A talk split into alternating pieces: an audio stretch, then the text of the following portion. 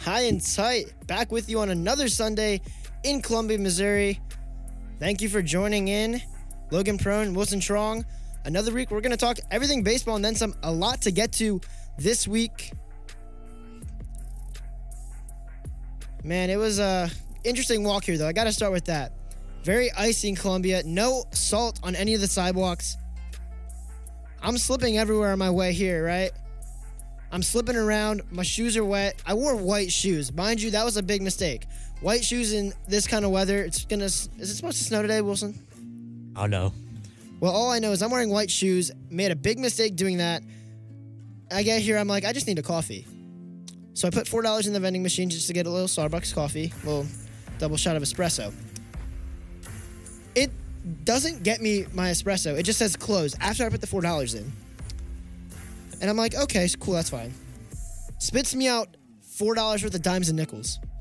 So we know that I'm not having a good day. Wait, no quarters? No, no quarters. And I, it gave me one nickel, which doesn't add up. No, it doesn't. It really doesn't. So that's my morning. That Wait. was my first pitch. Wait, did you count it at least or no? Listen, I didn't bother, but you know I'm going to do it when as soon as this show is over. I'm going out and I'm counting my quarters. I or excuse me, my dimes. I bet it's not even close to four bucks. You want to bet that? Yeah, I'll give you the money if it's not four bucks. Okay, deal. All right, deal. Shake it. Let's shake. I'll shake it. Y'all can't see this, but we're shaking on that. I really... Well, I know it's not four, but like if it, it has to be at least four because I, I don't know why there's a nickel in there. If it isn't, you, you're giving me all that money. I am going to give you all that money in change. Listen, I'm a sucker for change, so like I would have taken it. Oh, wow.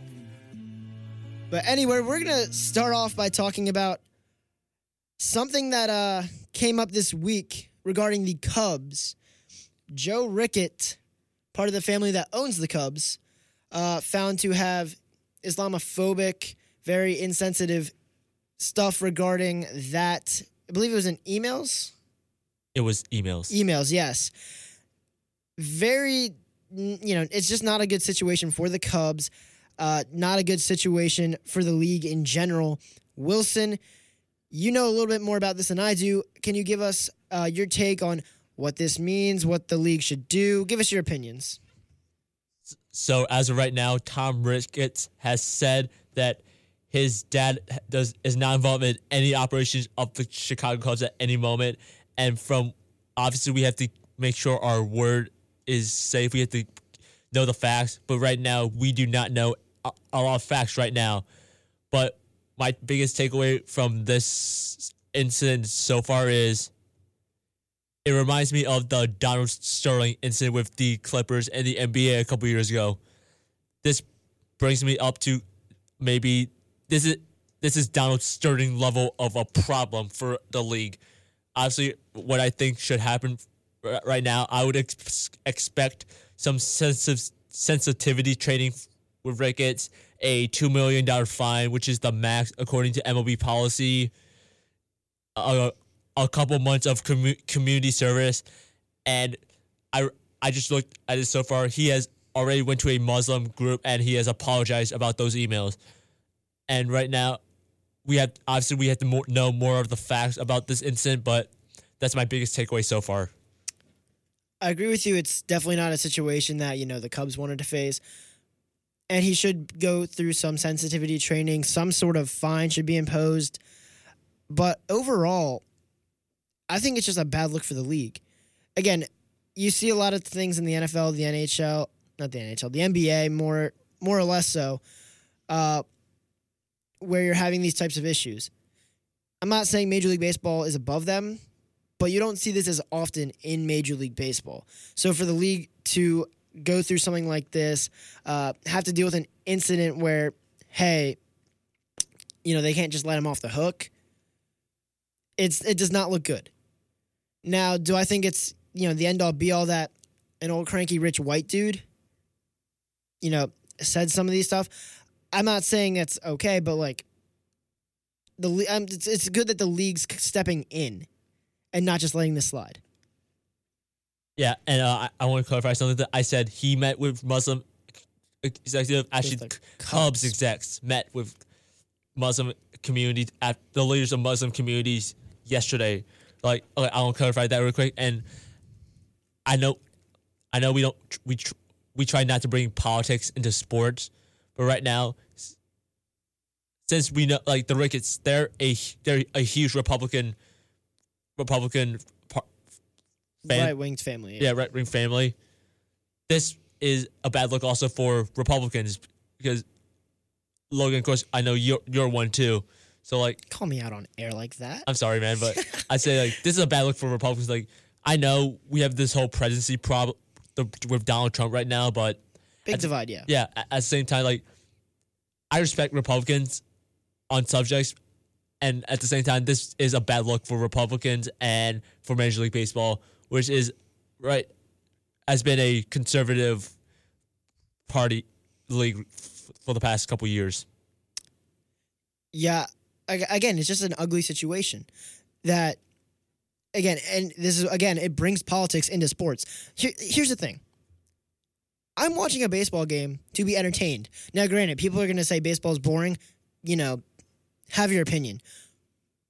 But for me, I can sit there and watch, and I know, Wilson, we talked about this earlier. I can sit there and watch one hundred sixty-two games plus the postseason and just be so intrigued.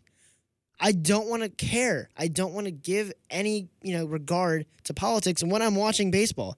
I don't like this situation because not only is it ugly for multiple parties, but it takes away from the fact that this is just a game.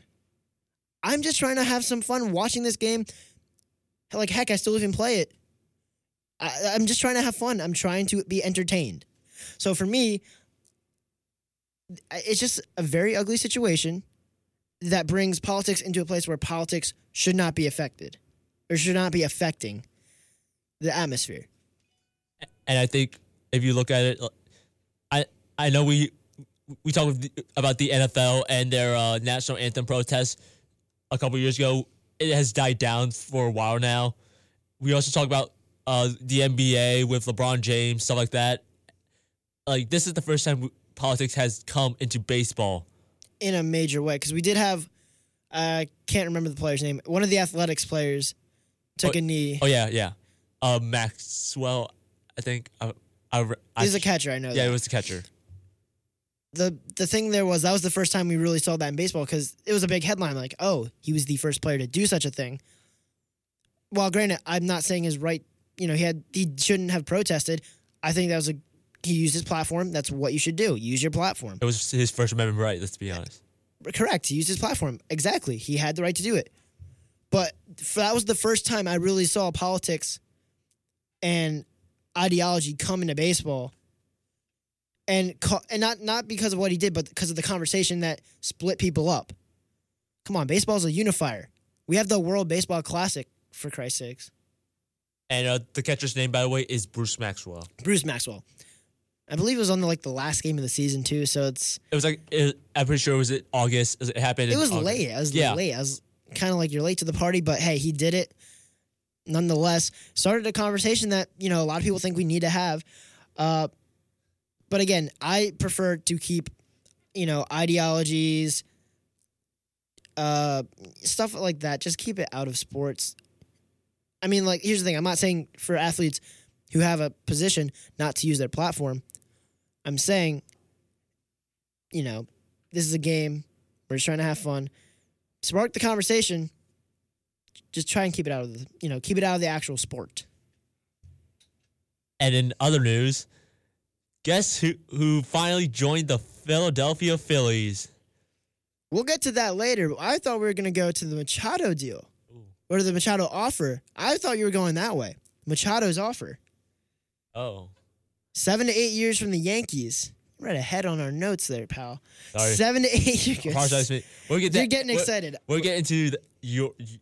my Phillies later. We'll get into them later. Nonetheless, seven to eight years, two hundred twenty million dollars, rumored to be the offer from the Yankees to Manny Machado. Now, whether or not he takes that deal, we know he had interest with the Yankees. Whether or not he takes that deal is yet to be had.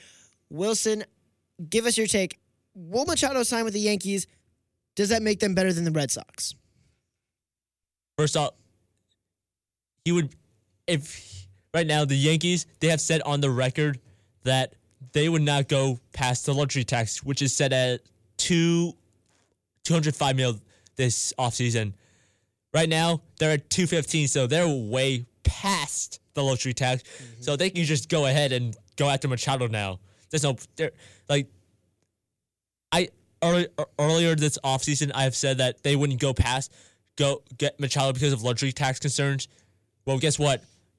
After after they signed D J LeMahieu, it they went past the, the luxury tax, and right now they, they, they, there's no point, and they could just sign Manny Machado. Now, as to if they they are better than the Red Sox, if they if they do get Machado, I think they are better than the Red Sox because right now, as of right now, you would have Machado at third,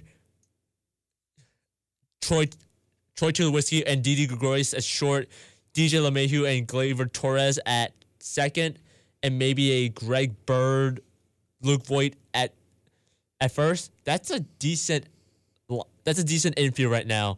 But and they could use Andrew Hart as a trade chip to get a Madison Bumgarner who who could help their starting rotation right now, which it looks good still, but they start pitching, you still can improve in pitching.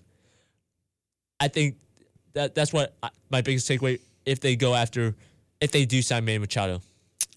Well, I think if they do sign Manny Machado, they are better than the Red Sox. I think they're going to win the A L East outright.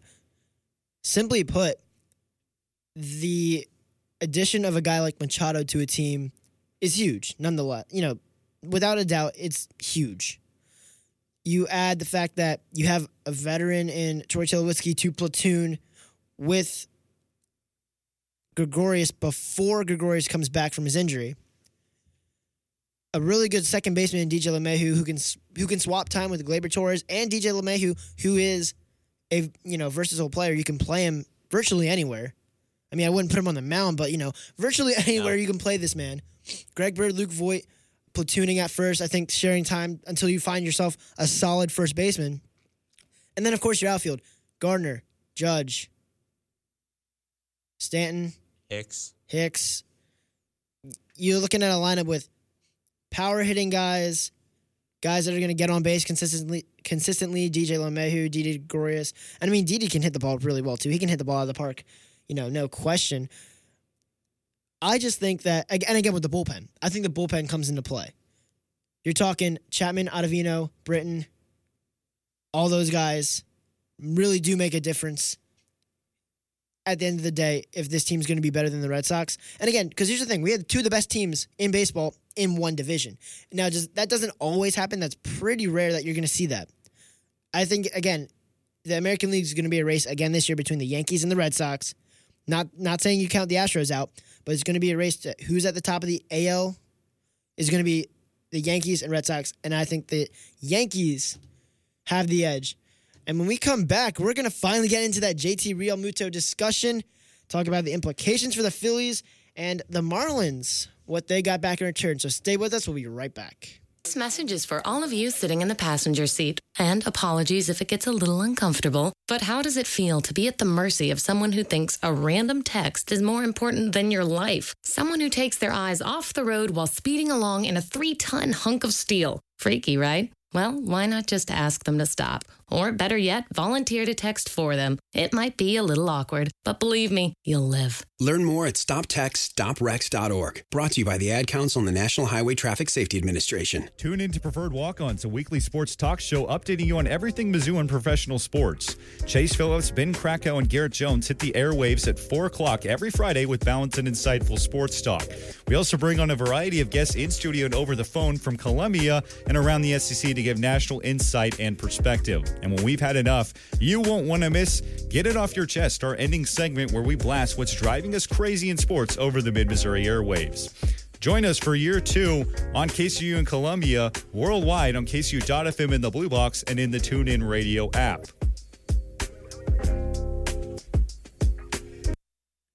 Hi, Insight on K C U, K C O U eighty-eight point one F M. Logan Perrone, Wilson Truong. J T Realmuto has finally gotten a new home. We've been waiting on this for about a year now. And guess where he landed up? Ended up, landed. Guess where he is? I'll give you a hint. I'm wearing their hat right now. Miami? listen, it is not Miami. He's in Philadelphia, the city of brotherly love, my hometown. Great place. Realmuto's going to enjoy, hopefully, a Tony Luke's cheesesteak. My favorite. Wilson, this is a really good trade from our eyes in the Phillies' perspective. Uh, Marlins got a decent return on their end, and this could be huge as far as what they can bring to the table now when making offers to other players. What do you think this trade, first of all, how does it impact the Phillies, uh, of course, in a very strong now N L East? On a long-term standpoint, I think it could help the Phil- the Phillies. Look, they gave up a pretty gigantic call of Cisco Sanchez, Stewart, and Jorge Alfaro, but I think the biggest takeaway is they didn't trade away Luis Garcia. I, from what I've been reading about Garcia, I think I think they the Phillies expect that Garcia is going to be their top prospect next year, and from what he, he's looking so far in the minors, it's been that's he probably is, and I'm glad. I'm surprised that the Phillies were able to keep him. But on a Major League standpoint, right right now, I think it fixes one of their holes right now because who's their catcher? Who's their starting catcher as of right now before Realmuto? It was Jorge Alfaro.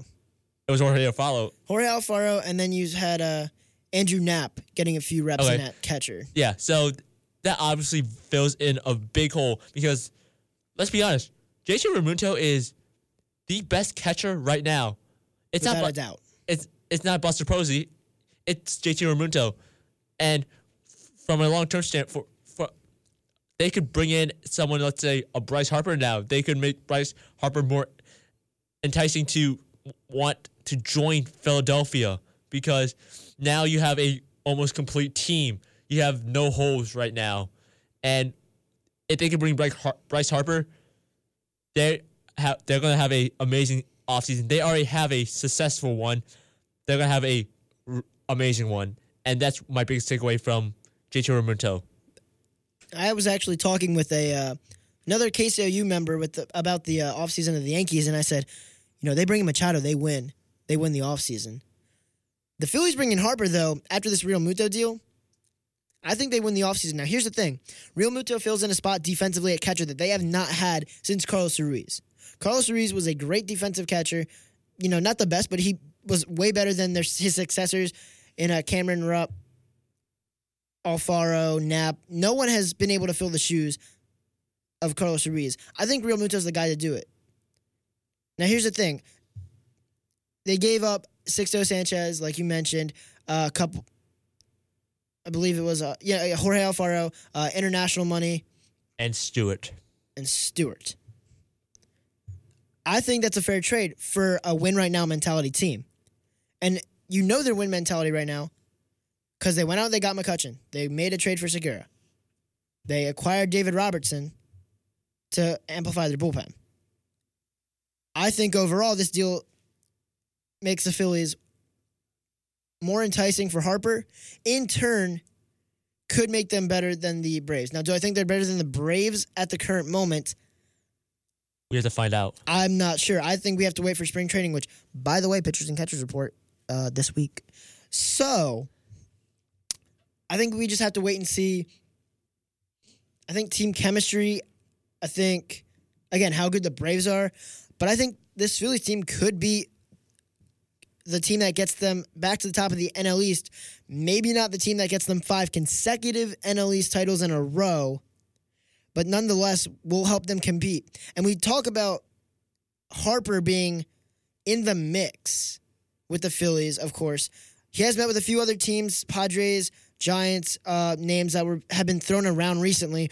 Does the Realmuto deal, though, make it more likely that Harper would sign with the City of Brotherly Love? Now, mind you, the lineup would consist of Harper, McCutchen, uh, Odubel Herrera would be in there, Hoskins, Segura, Franco, Cesar Hernandez, and uh, Skingery at a platoon spot, and then of course Realmuto in that in that lineup. Do you see Harper being on that opening day roster, in the lineup in a Phillies uniform, because of this deal? I don't I don't know right now because, look, we've been getting mo- a lot of teams like the past two weeks. We had we suddenly got like, the Padres last week. We got this. We suddenly got the the San Francisco Giants just recently, and right now like we have to wait because according to what reports are say- saying, what Harper and Machado are doing is what in the N F L what Khalil Mack and Aaron Donald did. They don't want to sign first. They want the, the other person to sign first so they can go higher than them.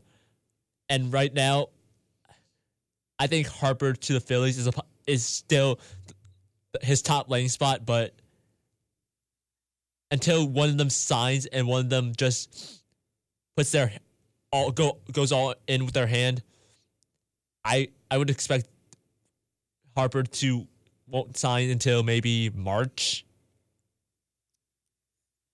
I can agree with that. I just think that he will be in a Phillies uniform. And I'm not saying that because I have a undying love for the Phillies. I mean, like I do, but it's not that, that's not why I think Harper's going to land with the Phillies. I think if he wants, here's the thing, Harper's entering his age twenty-six season, twenty-seven. He's twenty-six, twenty-seven this year. Yeah, something like that. If he wants to win now, we know the Yankees aren't going to go after him, especially if they're making an offer to Manny Machado. Now, I'm not going to count them out, but it's, I think it's highly unlikely that the Yankees are going to make a push for Harper at this point. I don't think it's a possibility if he goes to the Yankees at all. See, exactly. You see my point. I don't think the Yankees are in the mix. Too many outfielders. So that, and, and then you have to take into account then the Phillies have the highest payroll. So they have, they're more likely to be able to give him the money that he wants. Now, here's the thing. The Padres have a lot of good prospects in their system. We know that. They have ten of the top one hundred. Yeah. We talked about that last week. Okay. That could be a landing spot, but the Padres aren't going to compete this year. Probably next year, but not this year. They're not going to compete for a few years. And the Giants are just, we've talked about it. So here's the thing. The Padres are too young. The Giants are too old. So you're talking a team that's got an aging Longoria, an aging Posey, an aging Brandon Crawford, who's really snuck under my radar. I didn't realize how old he was. An aging Brandon Belt. Madison Bumgarner is, is on the last year of his before free agency next year. Yeah, so you're talking a team that's not, you know, going to be winning for a long time with the guys they have. If those guys, you know, even hang around the league for another, you know, three to five years.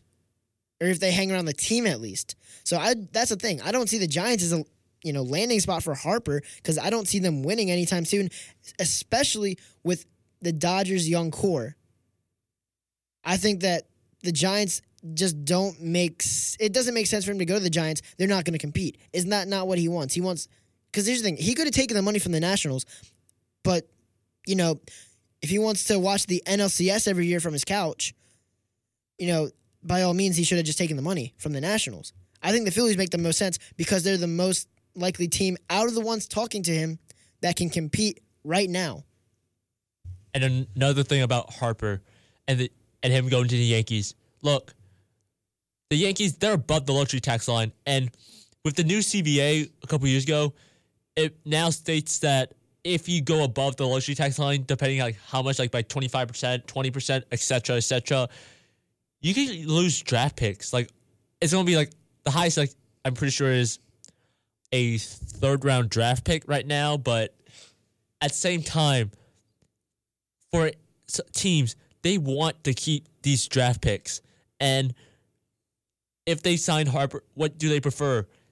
Paying Harper long term money and losing a draft pick, or keeping a draft pick and they could suddenly find a Mike Trout somehow?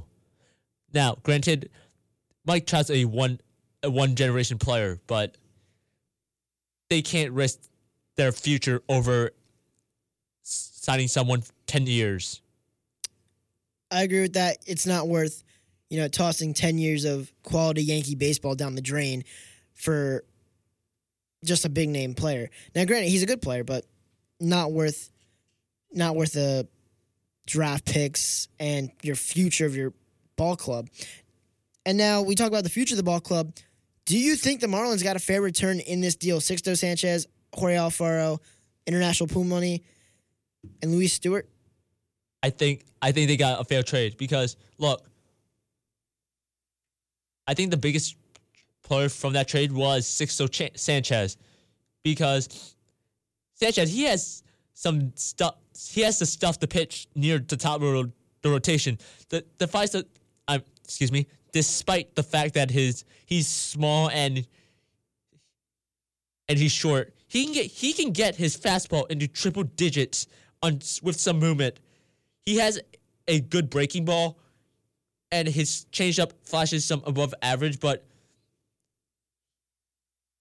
look, the Marlins, they're going to rebuild. There's no question. But and this is by far their best trade in the past few years. Look, they struck out on Stanton, Yelich, Ozuna, and right now, I think Sanchez is the best. And the other players are Alfaro. He's going to be a nice replacement for J T Realmuto. And you know his problems.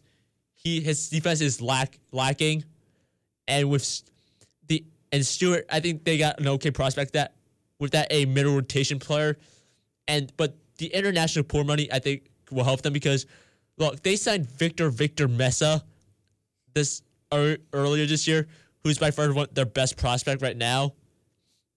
I think that with, with Miami, which is a huge international jack jackpot hole. They could use that to bring in some international prospects in. And that's my biggest... I think the Marlins got a fair return from that. Fair said. When we come back, we're going to take a quick break. Uh, but first, actually, we have an announcement. K C O U will be live at Willie's. Don't miss this exciting opportunity to catch K C O U live at Willie's. On Saturday, February sixteenth, from twelve p.m. to two thirty p.m., our flagship Sports Saturday show, No Huddle, will be live at Willie's and Bullwinkle's. The guys will be doing live trivia and giving out prizes in addition to breaking down Mizzou and college hoops as well as the N B A. So come out and support K C O U live at Willie's and Bullwinkle's next Saturday, again, twelve p.m. to two thirty p.m. And stay for the game as Mizzou men's basketball takes on Ole Miss right after the show. And when we come back, we're going to talk about our favorite dictator, Rob Manfred. Stay with us. Stay up late with True False. New for twenty nineteen, the Stay Up Late wristband is perfect for music lovers who also want a taste of True False films and parties. You'll get access to all music concerts and showcases, free queuing for films starting nine p.m. or later, and admission to the infamous Reaction Dance Party. For prices and for more information, please visit true false dot org. Looking for a fun night out in Columbia? Check out a concert at Café Berlin. Looking for that great brunch after a fun night? Cafe Berlin has you covered for that too. Check out their stacked concert schedule and brunch menu at cafe berlin como dot com or check them out at two twenty North tenth Street. Also, follow them on Twitter and Facebook at Cafe Berlin and on Instagram at Cafe Berlin Como.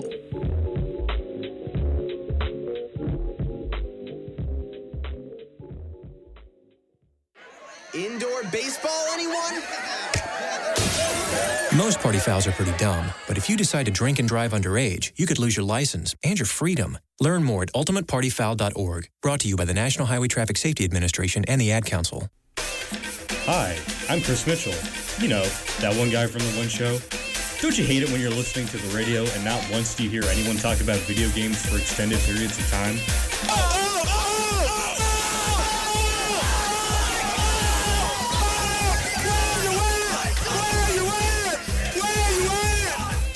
Introducing Quarter Circle Backboard, a solo show dedicated to the sports that you like and the video games that I like.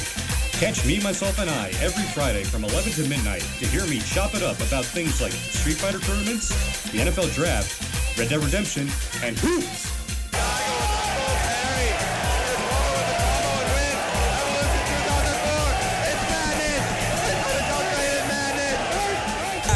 His jumper is short. Okay, now a fight breaks out between Kobe Bryant and Chris Childs. Chris Childs punched him twice. What could possibly go wrong?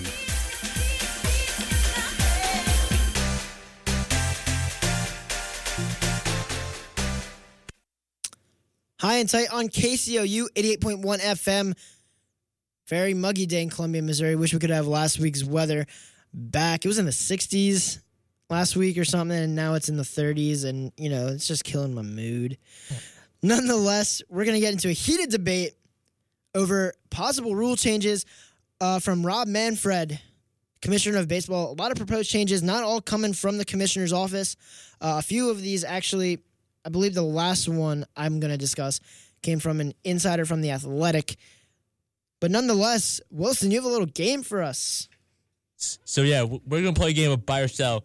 So I'm going to give you a, a, a, rule, a rule change. Potential rule change. And you're going to say, do you like if you're buying it or not? And I will do that too. And we will keep doing this until we run, we run out of rules. So well, don't worry, people. We got we got a long list here. We got time to kill. So let's start it off with the disabled list. Or as I should say, now the okay, this is not a potential rule. This is actual an actual change. The disabled list is now the injured list because it's not politically correct to say disabled. Wilson, buying it or selling it? I'm selling it because let's be honest. Look, throughout, like we say, people when we say someone's injured, we say I'm on the D L right now. Now we're suddenly changing it to the I L. Like ugh. that doesn't that doesn't sound right. Like D L, it's we've been saying D L for what years now, and changing it and just deciding to change it to the I L. It just It doesn't make sense. It doesn't sound right. And, like, I, I like D L, and I'm selling this one. I'm with you on this one. Again, it's a minor change. It doesn't affect the actual game on the field, so I shouldn't really care that much, right? But then here's the thing. I've grown up loving baseball as it is. Um, we talk about this all the time. I'm a traditional guy. I like how the game is. I don't see the need to change it. For me to have to say I L, like, oh, I'm on the I L, I don't like that. You for the last eighteen years of my life, and since the nineteen sixties, we've been saying, oh, he's going to go on the disabled list. He's on the D L. The fifteen-day D L, the sixteen-day D L, or the six, sixteen, sixty-day D L. I get it. Political correctness is important. You know, we don't want to be offend. The M L B does not want to be offending anybody just for their to say, "Oh yeah, these are the guys that are injured. Check out this list." I get it, but it's a, such a minute change. Does it really matter? It I get it. It doesn't matter as far as on-field play is concerned. But why change something that's been around for over fifty years now? I, I'm I'm selling this. I don't like this rule at all. I don't like this change at all. Another rule, another thing that that might saying is they might make the ten-day D L go back to the fifteen-day D L. So, Logan, are you buying or selling that? I'm going to have to... Ooh, that's a tough one. I'm going to have to sell that, too. I mean, five days, does it really matter? If you put... Listen, if you put them on the fifteen-day D L, it means you can't... You know, you cannot use that player for, fifty, for fifteen days. They're off. ten days, five, fifteen days. It's a matter of... You know, ha, you know, not even a full week.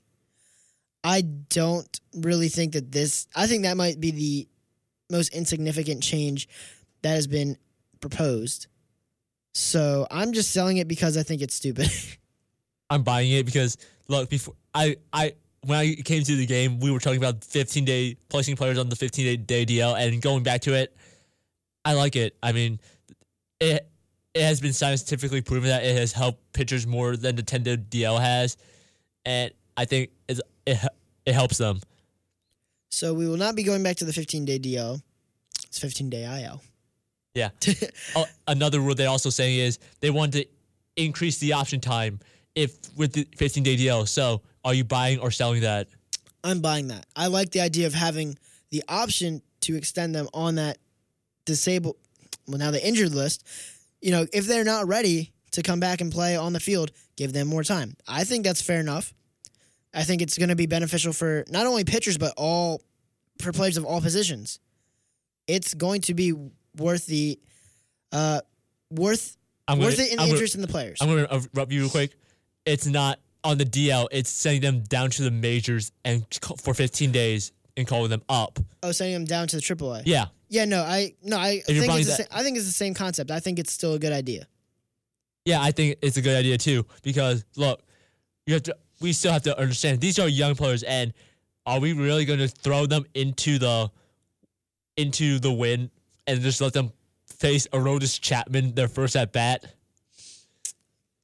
No, I mean like we're not trying to destroy their lives. We're trying to help them become successful. Help help them make those make the, your team win.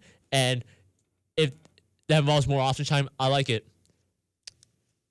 Another offseason rule is letting re- pitchers f- face a minimum of three batters. Slogan, are you buying or selling that? I'm selling that. That's ridiculous. You have the... I can't remember the acronym. I mean, like, I know... I'm not... Because I'm not going to try to remember it. But it's the one-out lefty guy. He comes in, he gets one out, and he leaves. I get it. It takes a little bit more time when you have one guy come in, throw three pitches, and say, all right, tap your wrist, let's get another guy in. But I like the idea that they say baseball lacks strategy. That's strategy. If you know that you're going to have Harper coming up, followed by, well, let's say he goes to the Phillies, for example. Harper comes up to hit. Your lineup is this. Harper, Realmuto, Hoskins.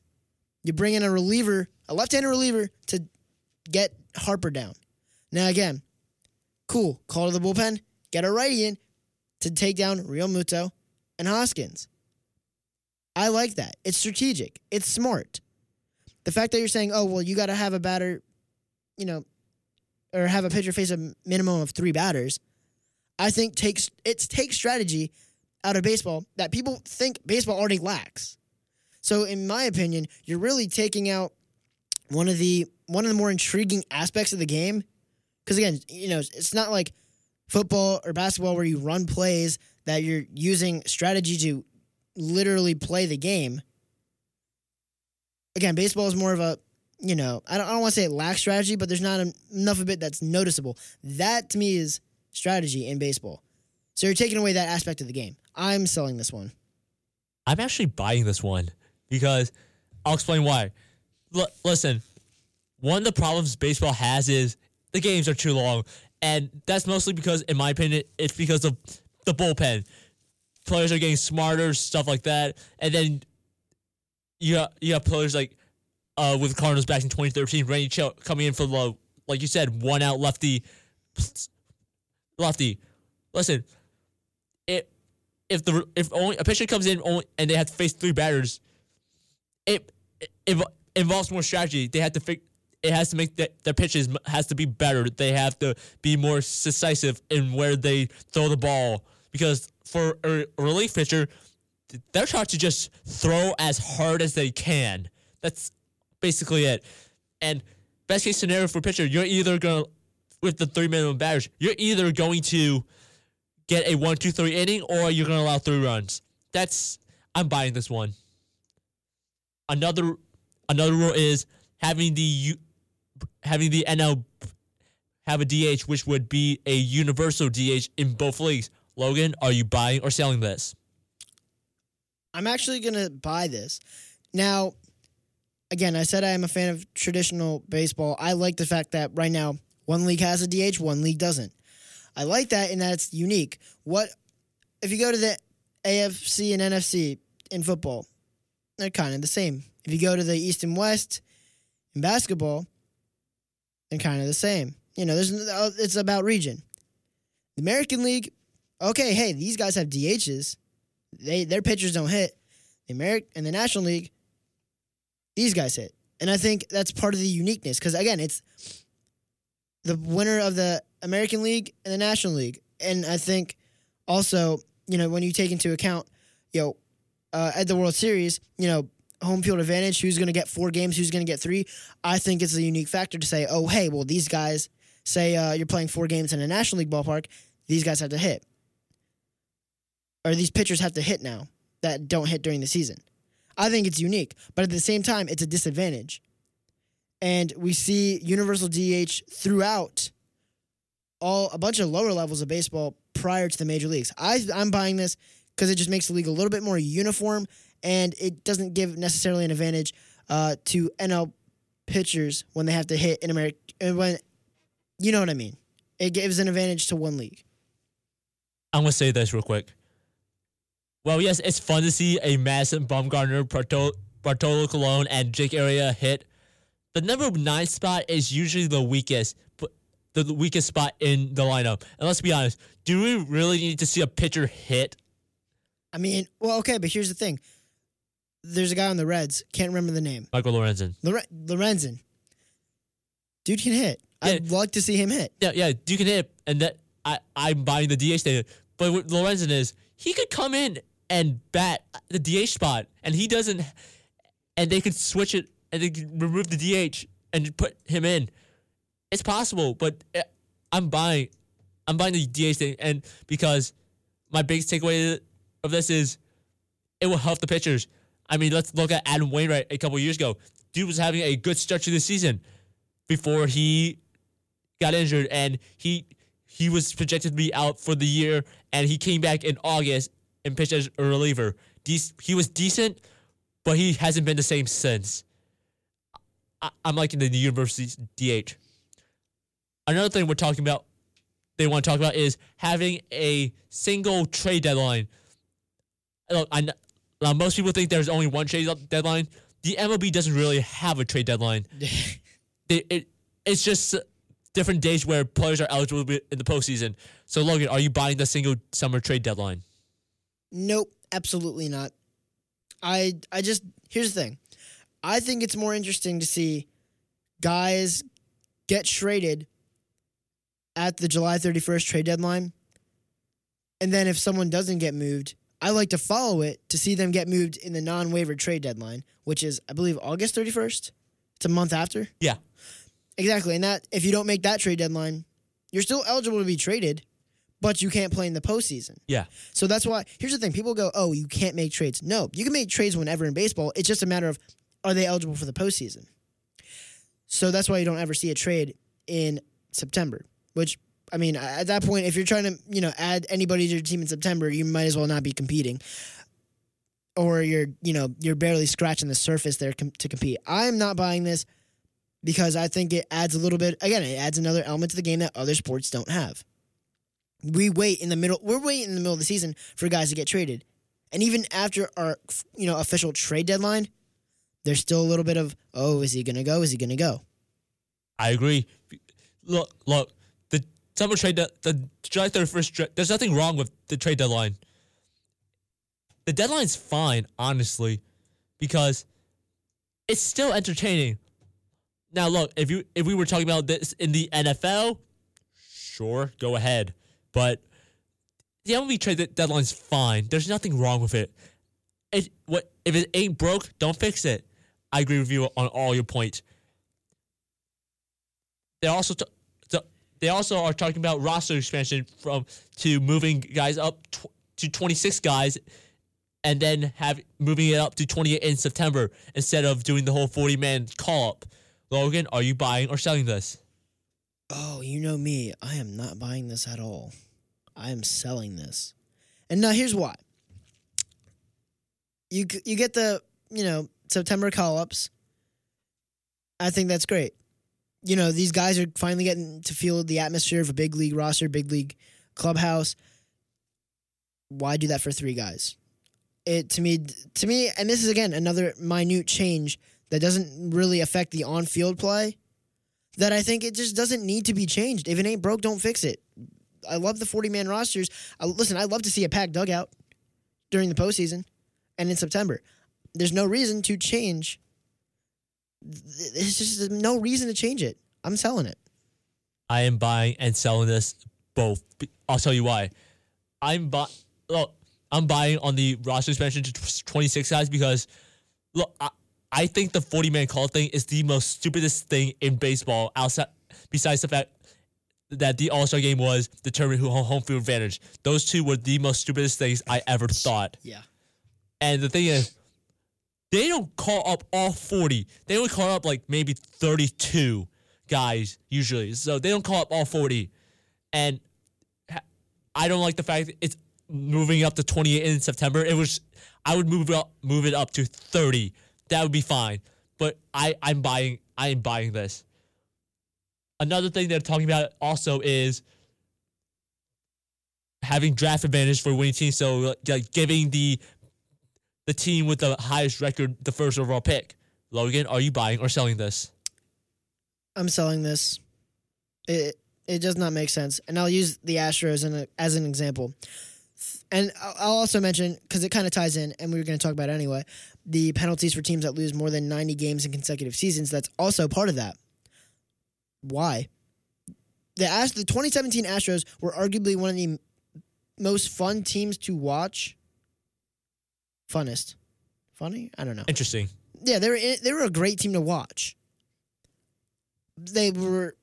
I grew up with them as, like, the laughingstock of Major League Baseball. And if you implement a rule like this, it's going to take teams that, when they're the laughingstock of baseball, it's going to make them harder to get out of the hole that they're in. I think the way that the draft works, again, helps teams get out of the hole of, no offense, being garbage. And when you do that, it creates more competition in the league. So I th- I'm selling this. No, no draft advantages. No. I'm selling this too. I agree with all your points. Another thing they're also talking about is permitting contracts for two-sport athletes, or in which case, the Kyler Murray it is the Kyler Murray rule. Logan, are you buying and selling this? I'm buying this all the way. Here's the thing: if you feel that this guy's going to help you, and especially in the Kyler Murray situation, if this guy's going to help you and he is willing to sign two contracts, bring him on. I don't see why they have to make a rule. It really does justice to the league in that, especially in this case, like the scenario that's was floating around, Kyler Murray can play for the A's while also being in the draft. I think it's a good deal, not only for the players, and again, if the players want to tax their bodies that way, that's up to them. But if you if they're willing to do that, by all means, allow Kyler Murray to be both an N F L quarterback and a Major League Baseball player. I'm buying it. I'm buying it, too. I agree with you on all your points. Another thing, now, the, the last thing we're going to talk about, adding the twenty-second pitch clock. Logan, as a baseball purist you are, are you buying or selling? I'm selling, and here's the thing. I'm a pitcher myself. I play for our club team here at Mizzou. Uh, I pitched throughout high school. You know, maybe not a lot, but I pitched. Especially on, a, you know, I pitched. I like to take my time. I might have taken thirty seconds in between pitches, if not longer. I'm not for a pitch clock. I'm not for anything that really speeds up the game. Not only does it, to me, feel unnatural, but it's, to me, saying, okay, here, you have to throw this ball off in this amount of time. I don't like that. I just think it's it's not it's not a good idea. Sell it. I am buying this because I'll tell you. I'll explain why. Look, I I think one of the reasons why baseball is boring is the time it takes for pitchers to get ready. I think I I have to go back, but I'm pretty sure like a couple years ago, you had like Jumbo Diaz taking forty seconds to get ready for a pitch. forty seconds is way too long. And it just, it, there's nothing to do between those seconds. Like, it's just boring. And look, they are implemented in the minor leagues, and it, it, it has worked in the minor leagues. Like, nothing has been wrong about it. And I think if they bring it up to the major leagues, pitchers we can adjust, just like the fact that with the mound visits thing, like, six mound visits, that's perfectly fine. I agree with that. And I think the game needs to speed up a little bit. And I think with the twenty-second pitch clock, with look, the N F L has the uh, forty-second play clock.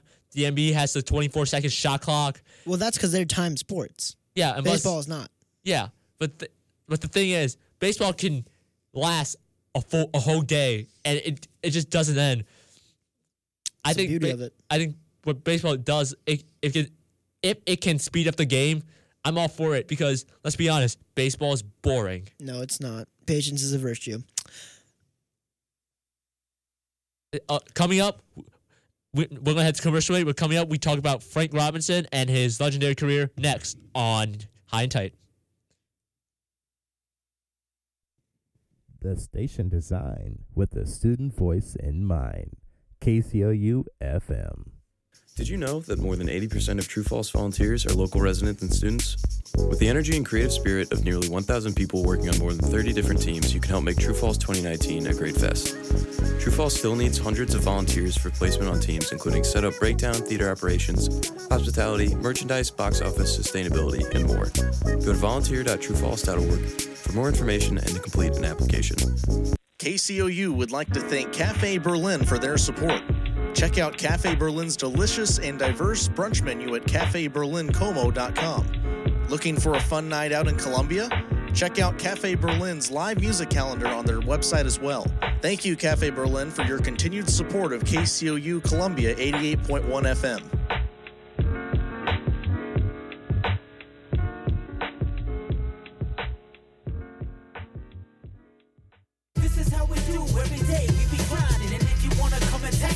If you love them enough to turn off your music and pretend like their music is your music. Ah, this is Mommy's jam.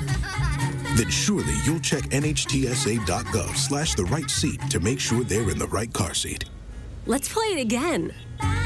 Check today at N H T S A dot gov slash the right seat.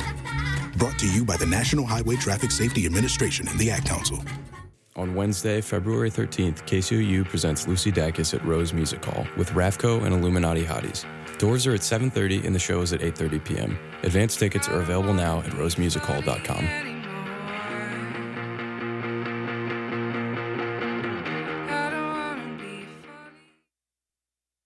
Welcome back to High and Tight. Wilson Truong here alongside Logan Perrone. And our final segment of the day, we're going to talk about Frank Robinson. Recently, he passed away a couple of days ago, and the baseball world has been shocked about it. Logan, what was your most memorable thing about Frank Robinson? I think just as a player, it was his ferocity. He would, he was one of those guys that if you slide in a second, he's going to try and spike you. You know, he played with such compet, you know, or he very competitive. I couldn't get that out. Very competitive. And it kind of transitioned this that competitiveness into his managerial career. He loved to win. I know, I remember a time or a story where the, he had uh, taken a catcher out because he was oh for six on guys stealing on him in that game. And then he cried after the game because he didn't want to take him out. And by the way, very emotional guy. Dude wore his emotions on his sleeve. But he's a very... Um, very competitive guy, and he would do anything it takes to win. And when he lost, it killed him.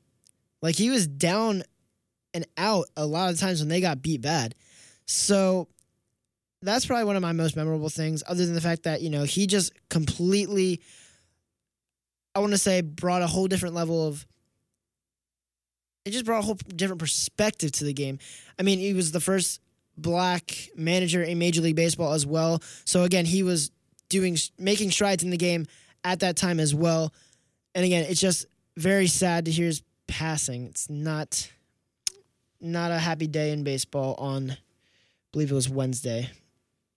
Yeah. Obviously, with Frank Robinson, we know the fact that he won an M V P in both leagues, which is, that's an amazing accomplishment. He's the only ever player to do so. And the the fact is, it was the, that he got He got traded when he got traded from Cincinnati to Baltimore. Reds fans would probably regret that trade because it was by far their worst trade they have ever made.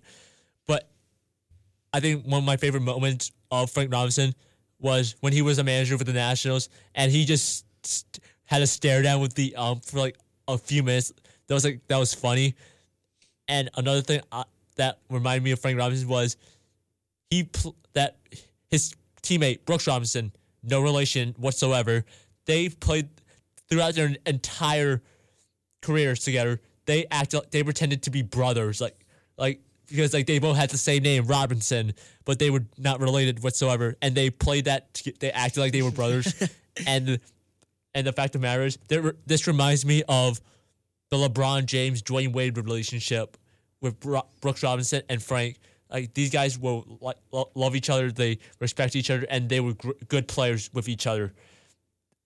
Rest in peace, Frank Robinson. Yes, rest in peace indeed. Definitely smashing baseballs up in the sky. But that is going to do it for us here on High and Tight on K C O U eighty-eight point one F M. For Wilson Truong, my co-host, I'm Logan Perrone. We'll see you next week when we talk everything baseball and then some. Have a good day, guys.